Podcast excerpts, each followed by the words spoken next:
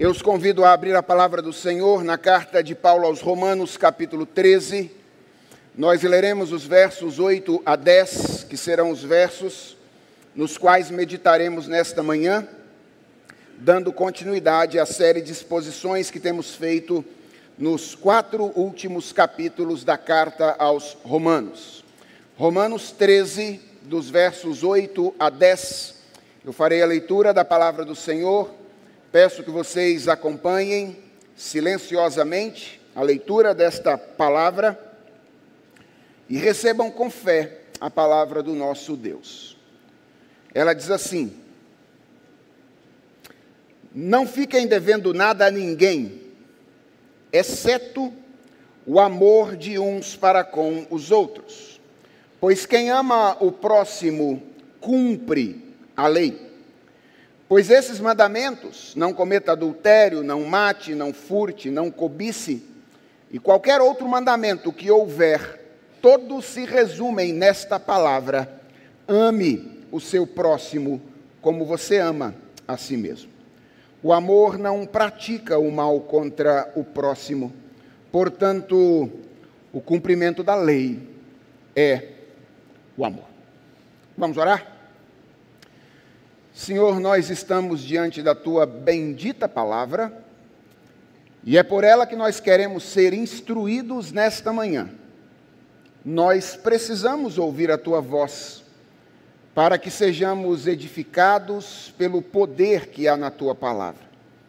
A nossa oração é que tu fales conosco enquanto nós ouvimos a pregação nesta manhã. Que ela seja a tua voz a calar profundo no nosso coração. É a oração que nós te fazemos em nome de Jesus Cristo. Amém. Irmãos, depois de fazer uma exposição do Evangelho e ensinar como é que Deus planejou, executou e aplicou a salvação a nós, nos capítulos finais da carta aos Romanos, eu tenho dito isso a vocês, Paulo nos ensina o que Deus espera daqueles que foram salvos por Ele. Nos dois primeiros versículos do capítulo 12, Paulo responde a essa questão de um modo geral, dizendo que a vontade de Deus é que nós entreguemos a nossa vida como um sacrifício vivo, santo e agradável a Ele. Ou seja, que ao invés de viver para nós mesmos, nós agora vivamos para o Senhor. E a partir do versículo de número 3, Paulo passa então a detalhar uh, essa entrega sacrificial, mostrando o que ela significa em diferentes áreas, em diferentes aspectos da nossa existência. E ao fazer isso, o apóstolo Paulo segue um movimento de expansão, começando com aquilo que é mais interno e mais restrito, e caminhando em direção àquilo que é mais externo e é mais amplo. Paulo mostra, por exemplo, que ser transformado pelo Evangelho impacta a maneira como nós nos enxergamos. Ninguém pense de si mesmo além do que convém. Paulo nos ensina que sermos transformados pelo Evangelho transforma a maneira como nos relacionamos com os nossos irmãos. O amor seja sem hipocrisia. Paulo ensina depois que o Evangelho transforma a maneira como nós reagimos aos nossos inimigos. Não vingueis a uns aos outros ou contra os outros. E Paulo nos ensina finalmente, na passagem que nós expusemos até a, ao último sermão, que o Evangelho transforma a nossa relação com as nossas autoridades superiores. E nós chegamos agora ao verso 8, 9 e 10, aos versos 8, 9 e 10 do capítulo 13, onde o apóstolo Paulo parece fazer um recuo e voltar a um assunto a respeito do qual ele já tinha tratado antes, que é o assunto do amor. Afinal de contas, o que é que está acontecendo quando o apóstolo Paulo traz um assunto a respeito do qual ele já tinha falado novamente em sua argumentação? Eu acredito, irmãos, que o que está acontecendo aqui é que o apóstolo Paulo está apresentando uma nova síntese geral da vontade de Deus, motivado principalmente pela presença de um grupo particular de cristãos lá na igreja de Roma. Lembra que Paulo começa o seu argumento dizendo: Isso é de modo geral o que Deus quer, que vocês se apresentem como sacrifício. E aí ele vai detalhando isso. Agora ele faz um recuo, ele volta para oferecer uma nova síntese. E a pergunta é: por quê? Lembrem-se que a igreja de Roma era uma igreja mista. Ela era uma igreja composta tanto por cristãos judeus, cristãos vindos do judaísmo, quanto por cristãos gentios ou cristãos vindos do paganismo. Para os cristãos gentios, o tema da vontade de Deus era um tema absolutamente novo. O apóstolo Paulo poderia falar qualquer coisa que ele quisesse, e os gentios não haveriam de questionar absolutamente nada. Mas para os cristãos judeus, o tema da vontade de Deus não era um tema novo. Os judeus conheciam o Antigo Testamento, eles conheciam, por exemplo, os Dez Mandamentos e eles sabiam do lugar central que os Dez Mandamentos ocupavam na revelação da vontade de Deus. E agora o apóstolo Paulo estava dizendo que a vontade de Deus não tinha a ver, pelo menos nas palavras que ele diz aqui, exatamente com aquilo que estava revelado lá no Antigo Testamento. Eles precisavam, de alguma forma, equacionar aquilo que Paulo estava ensinando sobre a vontade de Deus com aquilo que eles conheciam do Antigo Testamento, que era a revelação desta vontade. Mais especificamente, eles precisavam equacionar todas essas coisas que Paulo estava falando a respeito da vontade de Deus com a lei, especificamente com os dez mandamentos. De certa forma, isso é o que o apóstolo Paulo faz nesse novo resumo. Ele quer ajudar os crentes de Roma, especialmente os crentes vindos do judaísmo, a relacionar aquilo que ele estava ensinando com aquilo que eles já conheciam. E ao fazer isso, o apóstolo Paulo nos ensina duas importantíssimas verdades a respeito da vontade de Deus. A primeira coisa que Paulo nos ensina aqui é que a vontade de Deus é o amor. Esta é a vontade de Deus para nós outros. Vejam que Paulo começa esse novo resumo aproveitando o final da sessão anterior. Paulo tinha terminado o seu argumento sobre a relação com as autoridades, lá no verso de número 7, olha aí para a sua Bíblia, falando a respeito de algumas dívidas que nós temos em relação às autoridades e que nós precisamos pagar. Paguem a tudo aquilo que é devido. E então ele começa o verso 8 enunciando um princípio relacionado àquilo que ele tinha dito no verso de número 7, mas ampliando um pouco esse princípio. Ele começa o verso 8 dizendo: Não fiquem devendo nada a ninguém. Irmãos, para evitar mal entendido, é bom esclarecer que Paulo não está dizendo aqui que nós não podemos pegar nada emprestado. Paulo não está dizendo que você não pode fazer um empréstimo no banco para comprar um carro novo, você não pode pegar um empréstimo no banco para construir a sua casa, para comprar a sua casa. Não é isso que o apóstolo Paulo está dizendo aqui. E ele também não está dizendo que, eventualmente, nós não possamos nos ver devendo e incapazes de saldar uma dívida em virtude de uma situação imprevista. Isso pode acontecer. O que Paulo está dizendo aqui é que nós cristãos devemos ser pessoas de palavra e pessoas que cumprem os seus compromissos.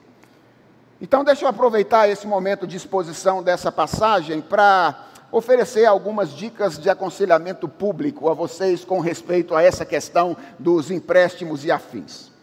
Primeiro, só pegue emprestado se você sabe que vai conseguir pagar. Certo?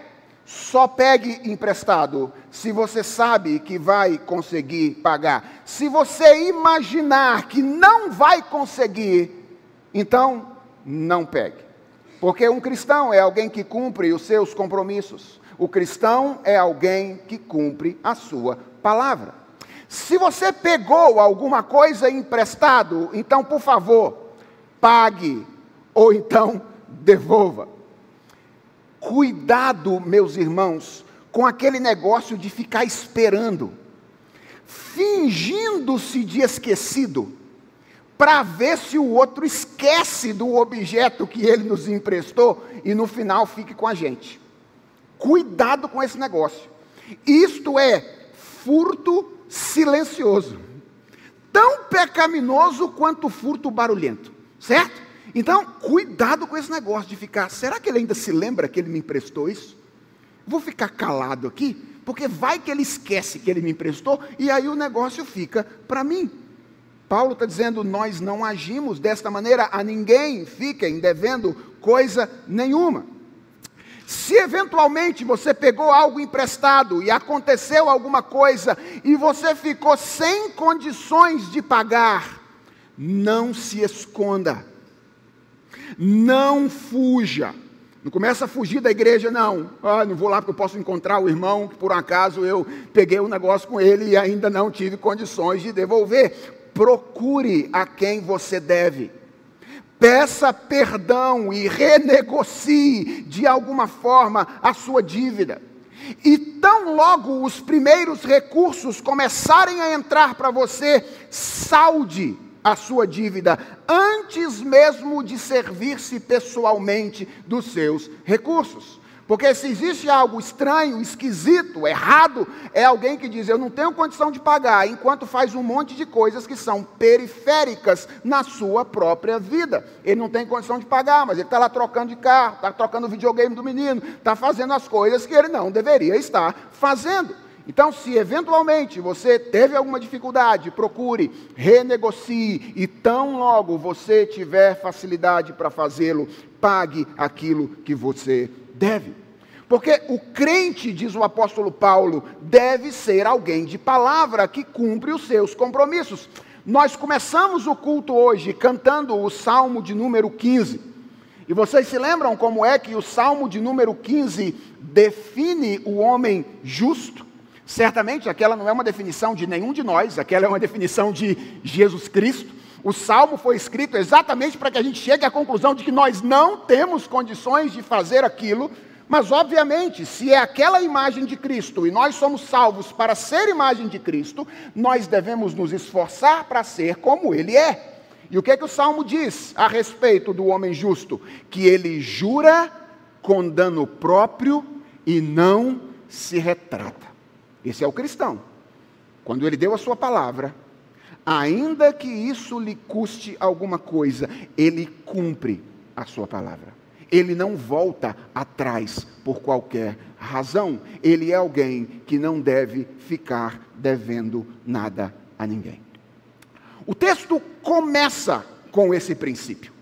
Mas o foco do texto não está exatamente nesse princípio o foco está na exceção que é aberta logo em seguida, que é a exceção de uma dívida curiosa. Paulo diz: Olha, vocês não devem ficar devendo nada a ninguém. E aí, imediatamente, ele emenda com um exceto. Ou seja, tem uma dívida que todos nós temos. E essa é uma dívida absolutamente curiosa. Em primeiro lugar, porque essa é uma dívida impagável. Vejam, irmãos, a dívida da qual o apóstolo Paulo fala aqui, não é apenas uma dívida que nós podemos ter se nós quisermos ter. É uma dívida que nós sempre haveremos de ter, quer queiramos, quer não. Não é uma dívida, senhora, vocês, vocês não podem ter nenhuma dívida, mas essas vocês podem. Não é isso que Paulo está dizendo. O que Paulo está dizendo é: vocês não devem ter nenhuma dívida, Vocês não devem ficar devendo às pessoas, a não ser por razões que sejam ah, controladas e, ou então por razões que escapem de alguma forma ao controle. Vocês não devem fazer isso. Mas existe uma dívida que, quer vocês queiram, quer vocês não queiram, vocês sempre terão. E, e por mais que nos esforcemos para pagar essa dívida, Paulo diz: nós nunca conseguiremos. Esta é uma dívida na qual nós podemos investir, é uma conta bancária na qual nós podemos depositar recursos, depositar dinheiro, mas ela sempre estará lá. E ela é uma dívida curiosa, não apenas porque é uma dívida impagável, mas porque ela é uma dívida estranha. Irmãos, em geral, nós contraímos dívidas com pessoas que nos beneficiaram primeiro. Não é assim? É assim que dívidas funcionam. Alguém nos empresta alguma coisa antes e então nós estamos em dívida com aquela pessoa que nos emprestou. O que Paulo mostra aqui é que não é o caso nessa dívida. Essa é uma dívida que nós contraímos com pessoas que nunca nos beneficiaram antes. É por isso que essa é uma dívida curiosa. Ela é impagável. E ela é estranha no sentido de que ela não é uma dívida que nós contraímos com pessoas que antes nos beneficiaram. A pergunta é: que dívida é essa? Paulo diz que essa dívida é o amor com que nós devemos amar uns aos outros. E afinal de contas, quem é o nosso credor nessa dívida? A resposta é: os outros. Que outros, pastor? Qualquer um que não for você, certo? É isso aí. Os outros. Qualquer outra pessoa que não seja você é credor seu nesta dívida chamada amor. E a pergunta talvez seja: quando foi que nós contraímos essa dívida que nós não estamos lembrados? Quando foi, pastor, que eu contraí essa dívida com todas as pessoas, impagável, que eu não me lembro quando isso aconteceu? Bem, isso não está dito aqui, mas eu acho que há uma boa pista no primeiro capítulo da carta aos Romanos, onde essa mesma palavra aparece pela primeira vez. Se você der uma olhada em Romanos capítulo 1, verso de número 14, você vai perceber que o apóstolo Paulo fala ali de uma dívida que ele tinha para com os gentios, uma dívida que ele tinha com os gregos e com os bárbaros, que era a dívida de pregar o evangelho. E a pergunta é: quando foi que Paulo contraiu essa dívida? Essa dívida foi contraída por Paulo quando os bárbaros ou os gentios se movimentaram na direção dele para oferecer alguma coisa a ele. O verso 5 do capítulo 1 nos dá essa resposta, porque ali no verso 5 o apóstolo Paulo relaciona essa dívida que ele tinha à graça que ele tinha recebido da parte de Jesus e ao amor que agora ele devia a ele. Vejam, irmãos, Paulo não tinha recebido nada dos gentios, mas ele tinha recebido tudo de Jesus. E isso o tornava devedor em relação aos gentios. Eu creio que a mesma lógica se aplica ao nosso caso. Nós nada recebemos das pessoas, mas nós recebemos tudo de Deus. Nós nada recebemos das pessoas, mas nós recebemos tudo de Jesus Cristo. E isso por si só nos torna devedores em relação a elas. Gente, não é fácil reconhecer isso, não. Aliás, é muito difícil. É até fácil entender a lógica, sabe? Teoricamente, de graça recebeste de graça dai. Essa é a lógica. Ou seja, nós recebemos o amor de graça, agora nós entregamos este amor de graça. Mas na maioria das vezes é muito difícil reconhecermos que esta é a maneira como nós devemos agir. Frequentemente eu estou aconselhando alguém que está envolvido em alguma crise relacional E então eu oriento dizendo: olha, a orientação da palavra de Deus a você é que você deve perdoar esta pessoa que te ofendeu. E tão frequentemente quanto eu dou esta orientação, o meu aconselhado olha para mim e diz: mas ele não merece, pastor.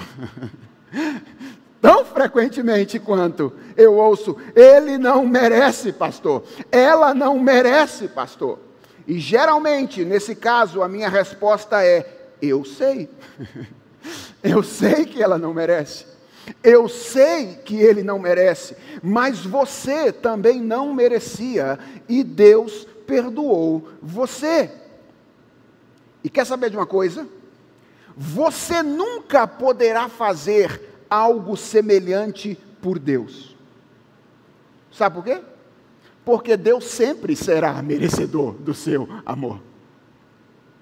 Você nunca poderá fazer por Ele aquilo que Ele fez por você. Então a pergunta é: como é que eu respondo a Deus aquilo que Ele fez por mim? Fazendo com os meus irmãos, com as pessoas que estão ao nosso redor, que, como eu, não são merecedoras do perdão, mas que devem ser perdoadas não porque merecem, mas por causa do tamanho da graça e da misericórdia que Deus manifestou em relação a nós. Então é amando os outros, que como você não merecem ser amados, que você responde a Deus por aquilo que ele fez por você. Aliás, deixa eu dizer uma coisa, é por isso que se chama amor porque se destina a alguém que não merece. Se se destinasse a alguém que merece, seria justiça, certo? É exatamente por isso que é amor, porque é algo que nós devemos fazer apesar do não merecimento do outro. Então, essa é a primeira coisa que o apóstolo Paulo nos ensina nesta passagem: que a vontade de Deus pode ser resumida, assim como foi resumida em entrega sacrificial por meio do amor. Se alguém te perguntar o que, que Deus espera de quem foi salvo, a resposta é amor. O que, que Deus deseja? Como Ele deseja que nós respondamos aquilo que Ele fez por nós? A resposta é amor. E a segunda lição que o apóstolo Paulo nos ensina nessa passagem Preste atenção a ela, porque ela é muito importante. É que o amor não substitui a lei. Pelo contrário, o amor é regulado pela lei. Eu vou repetir isso. Paulo nos ensina, depois de nos ensinar que a vontade de Deus é o amor, que o amor não substitui a lei. Pelo contrário, o amor é regulado pela lei. Nós vivemos em uma cultura onde há a forte ideia em que amor e lei são como água e óleo. São duas coisas que definitivamente não se misturam. Talvez essa ideia tenha sido expressa e impulsionada na nossa cultura pelo movimento de contracultura das décadas de 60 e 70, que foi originário do movimento hippie com a sua defesa do amor livre. Olha essa expressão: amor livre. Para os mais jovens, o movimento de contracultura foi um movimento que aconteceu durante a juventude dos seus avós, quando os seus avós eram jovens, e que foi fomentado por intelectuais, bandas de rock, festivais de música, cinema, que defendia um novo modelo de sociedade. Vejam, entre as lutas daquele movimento havia algumas legítimas. Por exemplo, a luta contra a facilidade com que conflitos armados eram utilizados naquela época como modo de resolução de problemas. É, era legítima essa batalha. Mas, como todo movimento que não busca suas bases na revelação de Deus, O movimento de contracultura na década de 60 ou na década de 70 não conseguiu distinguir com clareza o bem e o mal presentes na sociedade e ofereceu um remédio que era tão ruim ou pior do que a doença. Naquela época, muitos jovens que abraçaram o movimento, talvez aqui alguns se lembrem disso, saíram de casa para viver em comunidades alternativas, nas quais havia uma absoluta falta de limites. A ideia era construir uma sociedade sem lei, ou então construir uma sociedade onde a única lei fosse o amor. Amor aqui entendido como os sentimentos individuais de cada pessoa. Ah, vejam, essa ideia não influenciou apenas aqueles jovens mais corajosos que saíram de casa para viver em comunidades alternativas. Ela também influenciou aqueles jovens mais medrosos que ficaram em casa, mas adaptaram essa ideia para que, na medida do possível, a vida funcionasse desta maneira. E posso dizer uma coisa para vocês, jovens queridos dos nossos dias. Foi aí que nasceu o modelo de vida comum de juventude que você conhece hoje e que os seus amigos costumam praticar. Qual é esse modelo de juventude que os menos corajosos costumam praticar hoje em dia? É o de uma vida dividida entre a rotina regrada da semana, que a gente tem que cumprir, porque senão a gente não sobrevive, tem que comer, tem que ganhar dinheiro, então a gente se submete a essa burocracia da vida regrada durante a semana e a rotina desregrada do final de semana, onde o dia é trocado pela noite, os ambientes mais regrados são trocados pelos mais desregrados, as baladas e as raves, e as relações que são mais estáveis durante a semana são trocadas por relações instáveis, numa expectativa de experimentar, pelo menos por instantes, durante alguns dias, alguns momentos, a vida alternativa na qual aqueles haviam se metido de maneira integral anteriormente. Mas posso dizer uma coisa a vocês? Até os mais tranquilos, que não gostam de baladas e raves, foram impactados pela ideia de que lei e amor são coisas antagônicas. Qual de vocês nunca ouviu alguém dizer assim? sou contra o casamento. Eu não acho que a gente precisa assinar um papel para amar uma pessoa. Eu não acho que a gente precisa de uma assinatura para ser fiel às pessoas. Basta aquilo que a gente tem dentro. Não precisamos de nada fora que diga a maneira como nós devemos fazer. Nós somos filhos de uma geração que minimiza a todo custo o valor de regulamentos exteriores, ou seja, o valor da lei, e que cultiva a utopia de que a boa vida é aquela na qual nós nos guiamos exclusivamente pelas nossas sensações internas. Daí, qual é o conselho que nós mais ouvimos se nós pedimos opinião às pessoas que funcionam a partir do que pensa a nossa cultura hoje em dia? Qual é o conselho? E eu garanto para você, você pode pedir para 10 pessoas, nove vão dizer para você: faz aquilo que está no seu coração. Não é isso? É isso. Percebe como a nossa cultura ela olha para essas coisas como coisas antagônicas, ela, ela, ela tem essa utopia. E sabe o que é mais assustador, irmãos?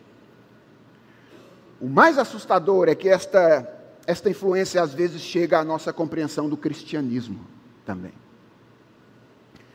Algum tempo atrás, um colega meu, pastor, postou em suas redes sociais a seguinte frase: A fé cristã não é um novo código moral ou um resgate do mesmo. A fé cristã é a celebração do amor. Uma frase bonita. Até certo ponto, a depender das categorias que você usa para interpretar a frase, uma frase verdadeira, mas que apenas legendava o caminho pelo qual esse meu amigo estava começando a trilhar e que veio a se tornar claro depois. Que caminho é esse? O da defesa do Evangelho como uma graça barata, aberta a receber quaisquer pessoas, até aqui verdade. O Evangelho está de fato de braços abertos para receber qualquer pessoa. Eu venho como estou. Mas que exclui completamente, do início até o fim, quaisquer exigências e quaisquer limites. O Evangelho recebe você como você vem, mas ele não recebe você para que você fique como você está. O Evangelho recebe você como você vem, para que você passe a viver como Jesus Cristo deseja que eu e você vivamos. E, e, quando esse meu amigo caminha por essa direção, ali está um problema, e na base dele está a mesma ideia assumida pelos incrédulos, de que lei e amor são como água e óleo, são como duas substâncias que não se misturam. Se há amor, não há lei. Se há lei, não há amor. Irmãos, nesta passagem, Paulo deixa claro que isso é um engano. Isso não é verdade. Logo depois de dizer que nós temos uma dívida impagável e incomum, que é o amor ao próximo, e que a vontade de Deus é que nós depositemos recursos nesta conta, Paulo afirma que quem faz isso, ou seja, quem ama o próximo, está fazendo o quê? Cumprindo a lei. Quem ama, diz o apóstolo Paulo, está cumprindo a lei. E ele termina esse resumo no verso de número 10, afirmando categoricamente: o cumprimento da lei é o amor. Então aqui está a segunda coisa que nós aprendemos com o apóstolo Paulo nessa passagem: é que lei e amor não são como água e óleo. E quando nós consideramos o que a Bíblia diz sobre essas duas coisas, nós concluímos que há uma relação de mão dupla entre a lei e o amor. Em primeiro lugar, a Bíblia nos ensina de maneira muito clara, irmãos, que a lei, preste atenção nisso, é uma expressão do amor de Deus por nós. A lei de Deus é uma expressão do amor dele por nós. E deixe-me mostrar isso a você destacando duas coisas. Nós geralmente pensamos na lei, quando ela nos vem à mente, apenas nos termos das exigências que Deus nos faz através da lei. É assim que a gente lê os dez mandamentos. A gente olha para os dez mandamentos e tudo que a gente enxerga lá são as exigências que Deus nos faz. E sim, é verdade que leis são exigências. Mas eu quero lembrar uma coisa a você. Nós lemos o texto dos Dez Mandamentos no culto hoje. E eu quero te lembrar que o texto do, dos Dez Mandamentos começa não diretamente com um mandamento, mas ele começa com uma afirmação sobre o caráter de Deus e sobre os atos redentores de Deus que fundamenta a entrega dos dez mandamentos. Antes de entregar os dez mandamentos ao povo de Israel, ele declarou como que apresentando este fundamento: eu sou o Senhor teu Deus, que te tirou da casa do Egito, da casa da servidão. Sabe o que, é que significa isso? Significa que cada um dos dez mandamentos tem um traço do caráter e das ações redentoras de Deus como um fundamento. E, e, nós precisamos aprender a enxergar isso, meus irmãos. Por exemplo, Deus exige: não terás outros deuses diante de mim. Por que, que Deus exige isso de nós? Quer saber? Porque Ele é o Deus da aliança. Ele é o nosso marido. E Ele se casou conosco para nos amar de uma maneira exclusiva. O primeiro mandamento não fala apenas de uma exigência, fala de como Deus nos ama com exclusividade. Ele exige de nós, em um dos mandamentos, não tomarás o nome do Senhor teu Deus em vão. Ah, ah, você já percebeu o que está pressuposto aí? O que está pressuposto é que agora você carrega o nome de Deus junto com o seu nome. Quando Deus se casou com você, Ele se dignou a entregar a você o seu nome. Eu agora não me chamo mais Felipe Costa Fontes. Eu agora me chamo Felipe Costa Fontes de Deus. Eu carrego o nome de Deus comigo. Deus imprimiu o nome dele sobre o meu.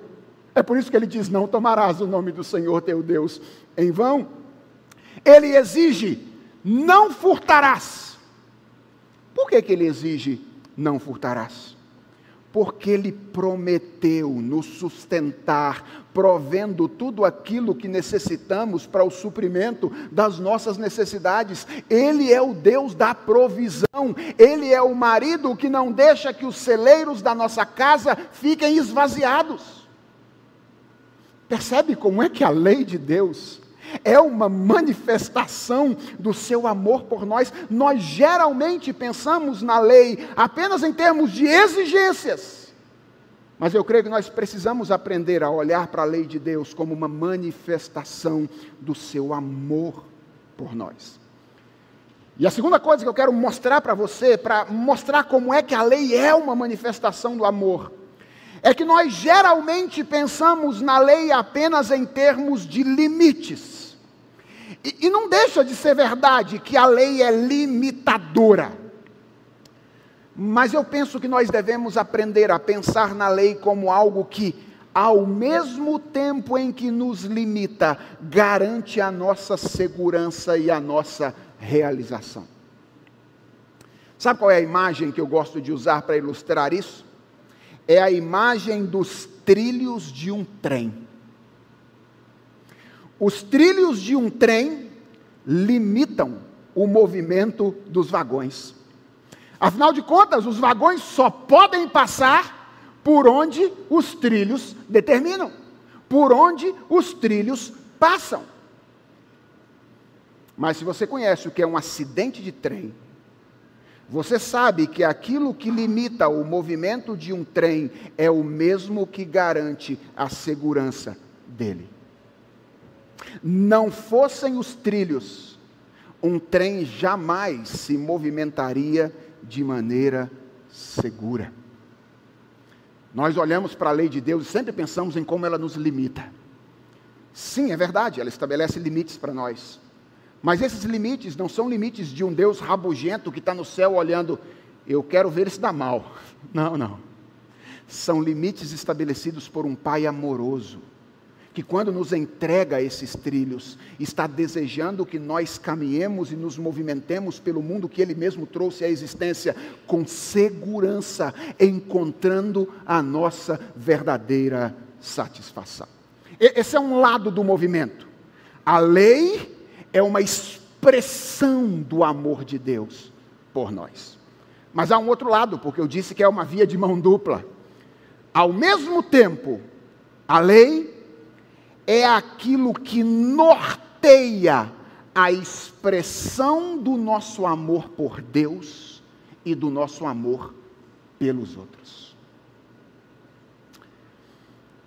Irmãos, a ideia de que é melhor agir pelas nossas inclinações internas e não por uma lei externa que nos coage. Isso é algo com o qual todos nós, na nossa cultura, temos dificuldade e acabamos por acreditar. é uma proposta que é extremamente atraente e sedutora para nós. Esse negócio de nós não precisamos agir ou não devemos agir por algo que nos coage externamente. Nós devemos agir por algo que nos coage internamente. Isso é muito atrativo para nós. Eu acho que essa atração pode se dar por motivos escusos. Então, às vezes, eu desejo estar preso a mim mesmo apenas porque assim eu posso definir o que é amar e garantir os benefícios para mim mesmo. Ora, se sou eu que defino o que é o amor, então eu estou no controle para manipular circunstâncias de modo que eu me beneficie através delas. Então, eu acho que às vezes nós somos seduzidos por essa ideia por motivos escusos, ainda que nós não percebemos. Mas deixa eu dizer uma coisa a vocês. Eu também acho que às vezes ela pode acontecer por motivos honestos, essa sedução a princípio. Muita gente cai nessa de o amor e não a lei, porque deseja obedecer a Deus de uma maneira sincera. E ele sente que uma obediência que é externamente motivada é uma obediência que não é uma obediência sincera. A gente pensa assim, ó, se eu faço porque alguém, algo fora de mim está me coagindo a fazer, então eu não estou fazendo sinceramente.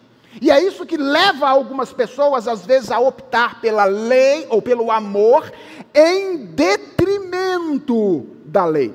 Deixa eu dizer uma coisa para você. Eu entendo essa angústia. E ela é real e incômoda. Mas sabe do que se esquece quem opta pela postura do amor sem lei? Sabe do que é que ele se esquece? E que é básico? Da queda em pecado. Ele se esquece das inclinações pecaminosas do nosso coração. Irmãos, é uma ilusão, eu vou repetir, é uma ilusão imaginarmos que sem nenhum condicionamento externo, Apenas dando ouvidos à voz do nosso coração, nós poderemos amar alguém corretamente. Isso é uma ilusão. Por quê? Porque, como nós vimos em mensagens anteriores, o amor não é simplesmente um sentimento subjetivo, é um modo de vida objetivo cujo padrão é o caráter de Deus. A Bíblia diz: Deus é amor.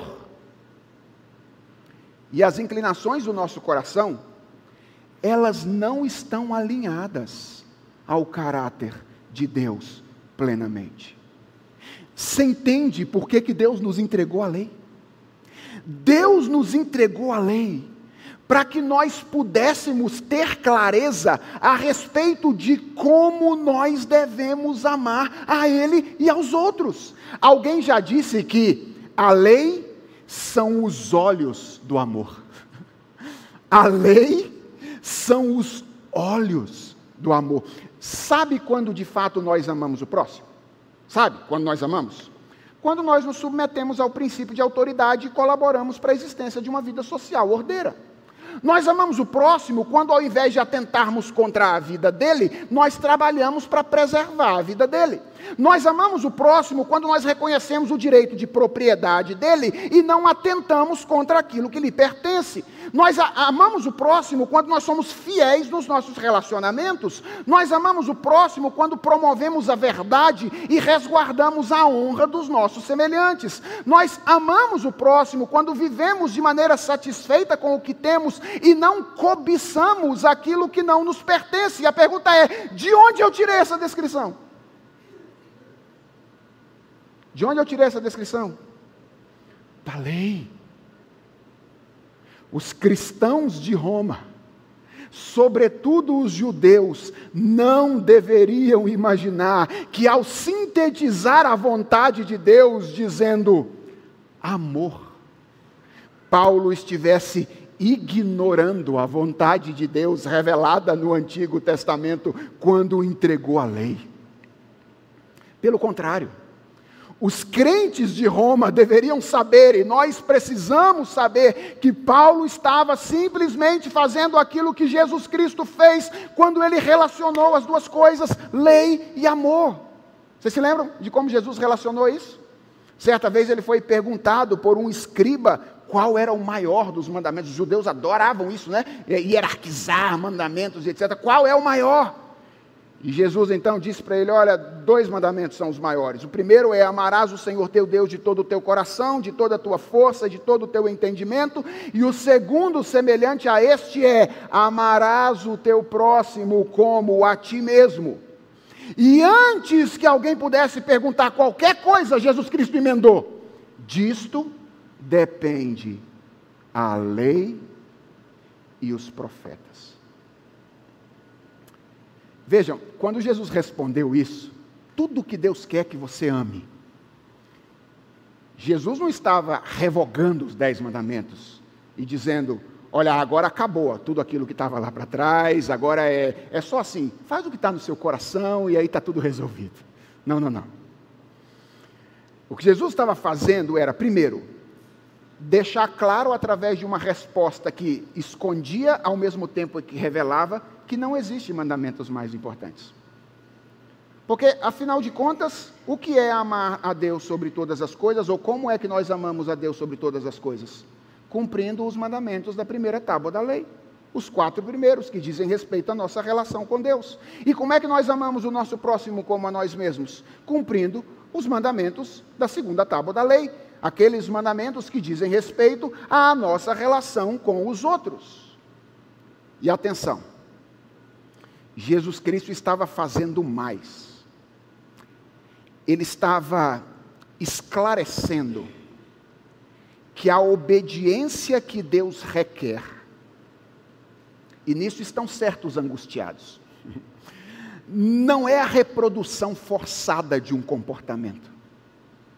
Não é isso que Deus quer. É por isso que Paulo usa amor, amor, em Romanos várias vezes. O que Deus quer é a reprodução de um comportamento como a resposta natural devida por aquilo que nós recebemos da parte de Deus. Ou seja, não é meramente, ah, é isso que Deus queria, então eu fiz. Não, não. É eu me entrego inteiramente ao Senhor, porque sei que se eu entregasse toda a minha vida a Ele, ainda ficaria devendo por aquilo que Ele fez por mim. É uma entrega natural. Preste atenção a isso. Geralmente, geralmente, as pessoas imaginam que quando o Novo Testamento fala do amor como o grande mandamento, ele está tornando as coisas mais fáceis. Deixa eu dizer uma coisa: isso não é verdade. O que o Novo Testamento está fazendo é tornar as coisas mais difíceis. Porque o que ele está dizendo é que Deus não deseja apenas ser obedecido. O que ele está dizendo é que ele deseja ser obedecido como consequência de ser amado. É diferente. Não é só, ah, Deus pediu isso, então eu fiz. Eu amo a Deus. E porque eu amo a Deus, eu me disponho a amar até mesmo aquelas pessoas que não merecem que eu ame, que eu as ame. Ele deseja ser obedecido como uma consequência de ser amado. Lembra do que Jesus Cristo disse aos seus discípulos? Um novo mandamento vos dou: que vocês amem uns aos outros, assim como eu vos amei. O que, é novo nisso? Estava dito lá em, Levítico várias vezes. O novo é assim como eu vos amei. Talvez a pergunta final desse dia seja: por que, que o Novo Testamento deixa as coisas mais difíceis? A resposta é: para que os nossos olhos sejam abertos, nós percebamos a nossa impotência e corramos para Jesus Cristo a fim de obter graça, perdão e vida eterna. Irmãos, esse é o grande papel da lei. A lei é importante porque ela nos revela o amor de Deus, ela nos mostra o caminho através do qual nós devemos amar a Deus e ao próximo, Mas ouça o que eu vou dizer agora: ninguém é salvo por intermédio da obediência à lei. Quer dizer, é sim, a de Cristo, não a sua. Porque a nossa é sempre imperfeita. Todos nós somos salvos pela graça mediante a fé. Paulo não está falando nessa passagem sobre como nós obtemos a salvação. Amando os outros que não merecem e então Deus me ame. Não! Lembra, de, lembra da lógica geral da nossa perícope inteira. Paulo está pressupondo que nós já recebemos a salvação. E ele está agora nos orientando sobre a maneira como nós devemos viver, expressar a nossa adoração e amor a Deus. Ninguém conquista o favor de Deus por meio da obediência à lei, exceto Jesus Cristo. Mas a lei é o instrumento através do qual nós expressamos o nosso amor a Ele e o amor ao próximo da maneira como Ele deseja. Irmãos, o que, é que nós aprendemos nesta manhã? Basicamente, nós aprendemos que o que Deus espera daqueles que foram salvos é amor. Não apenas amor a Ele, mas principalmente amor ao próximo. Quanto amor? Bem, o quanto for necessário. O amor, diz o apóstolo Paulo, é uma dívida impagável. Que amor? O amor com que ele nos amou. Um amor prático, objetivo, que encontra o seu padrão ou o seu norte na lei dele, que é a expressão do seu caráter. Antes de você ir embora, deixa eu dizer três coisas a você para encerrar a minha mensagem. E eu quero que você veja isso na Escritura, portanto, eu vou convidar você a ler comigo alguns textos bíblicos depois que eu enunciar o que eu quero que você aprenda. A primeira coisa que eu quero que você saiba ao sair daqui nessa manhã é que você não pode amar desse jeito por você mesmo. Essa é a primeira coisa. E se você quiser uma evidência disso, olha o que o apóstolo Paulo diz em Romanos, no capítulo 3, dos versos 10 até o verso 20. Vocês podem ler comigo? Leiamos juntos esse texto da palavra de Deus. Não há justo, nenhum sequer. Não há quem entenda, não há quem busque a Deus. Todos se extraviaram e juntamente se tornaram inúteis. Não há quem faça o bem, não há nenhum sequer. A garganta deles é sepulcro aberto, com a língua enganam, veneno de víbora está nos seus lábios a boca eles a têm cheia de maldição e amargura. Os seus pés são velozes para derramar sangue. Nos seus caminhos a destruição e miséria. Eles não conhecem o caminho da paz. Não há temor de Deus diante de seus olhos. Ora, sabemos que tudo o que a lei diz é dito aos que vivem sob a lei para que toda boca se cale e todo mundo seja culpável diante de Deus. Porque ninguém será justificado diante de Deus por obras da lei, pois pela lei vem o pleno conhecimento do pecado. Você não pode amar desse jeito por você mesmo. Então, deixa eu lhe dizer uma coisa: se humilhe nesta manhã debaixo da poderosa mão de Deus. Mas eu tenho uma boa notícia para você. Você pode começar a amar desse jeito se você for alcançado pelo amor de Jesus. Leia comigo agora, 1 de João capítulo 4, versos 9 e 10, onde ele diz assim: Nisto se manifestou o amor de Deus em nós, em haver Deus enviado o seu Filho unigênito ao mundo para dele. Nisto consiste o amor, não em que nós tenhamos amado a Deus, mas em que Ele nos amou e enviou o seu Filho como propiciação pelos nossos pecados. Isso não é mais impossível para você se você foi amado por Jesus Cristo. Ele derrama o amor dele no seu coração, para que você possa obedecer a Deus como ele deseja. E eu quero te dar a última e a mais maravilhosa de todas as notícias dessa manhã. É que vai chegar um dia em que você vai amar perfeitamente desse jeito. Você não pode fazer isso sozinho. Você pode começar a fazer isso agora, se Jesus Cristo recebeu o amor de Jesus Cristo no seu coração. E se isso acontecer com você, eu quero que você saiba, vai chegar um dia em que você vai amar desse jeito. Leiam comigo Jeremias capítulo 31, versos 33 e 34. O profeta diz assim: ou Deus através do profeta: Na mente lhes imprimirei as minhas leis, também no seu coração as inscreverei eu serei o Deus deles, e eles serão o meu povo.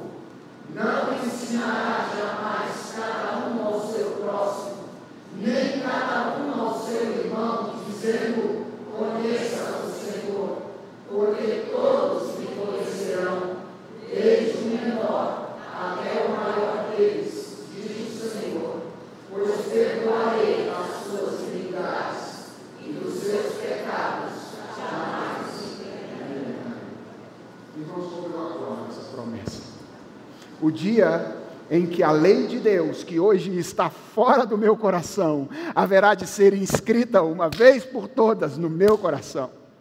E não haverá mais nenhum descompasso entre aquilo que eu devo fazer e aquilo que eu quero fazer. Porque aquilo que eu quero fazer estará perfeitamente afinado com aquilo que Deus disse que eu devo fazer. Maranata. Ora, vem, Senhor Jesus, para que nós podemos amar uns aos outros como Ele deseja que nós nos amemos. Vamos orar? Deus, diante de Ti, nós reconhecemos nesta manhã.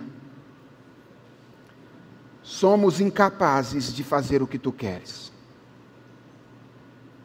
Tu queres algo difícil demais para nós. Mas nós queremos agradecer-te porque em Cristo podemos começar a fazer aquilo que tu queres. Nós que antes, era, antes éramos egoístas, orgulhosos, começamos agora a aprender a amar uns aos outros, a fazer aquilo que tu fizestes por nós e temos crescido nisso ao longo da nossa vida. Queremos te pedir, Deus, ensina-nos a fazer isso cada vez mais. E enche o nosso coração de esperança nessa manhã, com a certeza de que está próximo aquele dia em que todo descompasso entre a nossa interioridade e aquilo que tu queres haverá de ser desfeito. E não será difícil amar para nós como é hoje. Será o natural para nós. Deus abrevia o tempo para que esse dia chegue logo. Nós não aguentamos mais colher as consequências de ter um amor imperfeito. Nós queremos amar como fomos amados por Ti. Nós queremos desfrutar de um mundo onde o amor é desse jeito. E nós sabemos que o Senhor é a nossa única esperança. Por isso nós te clamamos nesta manhã manda o teu filho de volta, para que ele assuma de uma vez por todas as rédeas desta realidade. Coloque todos os seus inimigos debaixo dos seus pés de uma vez por todas e instaure o reino do amor. Nós aguardamos isso, nós ansiamos por isso, porque desejamos fazer a tua vontade.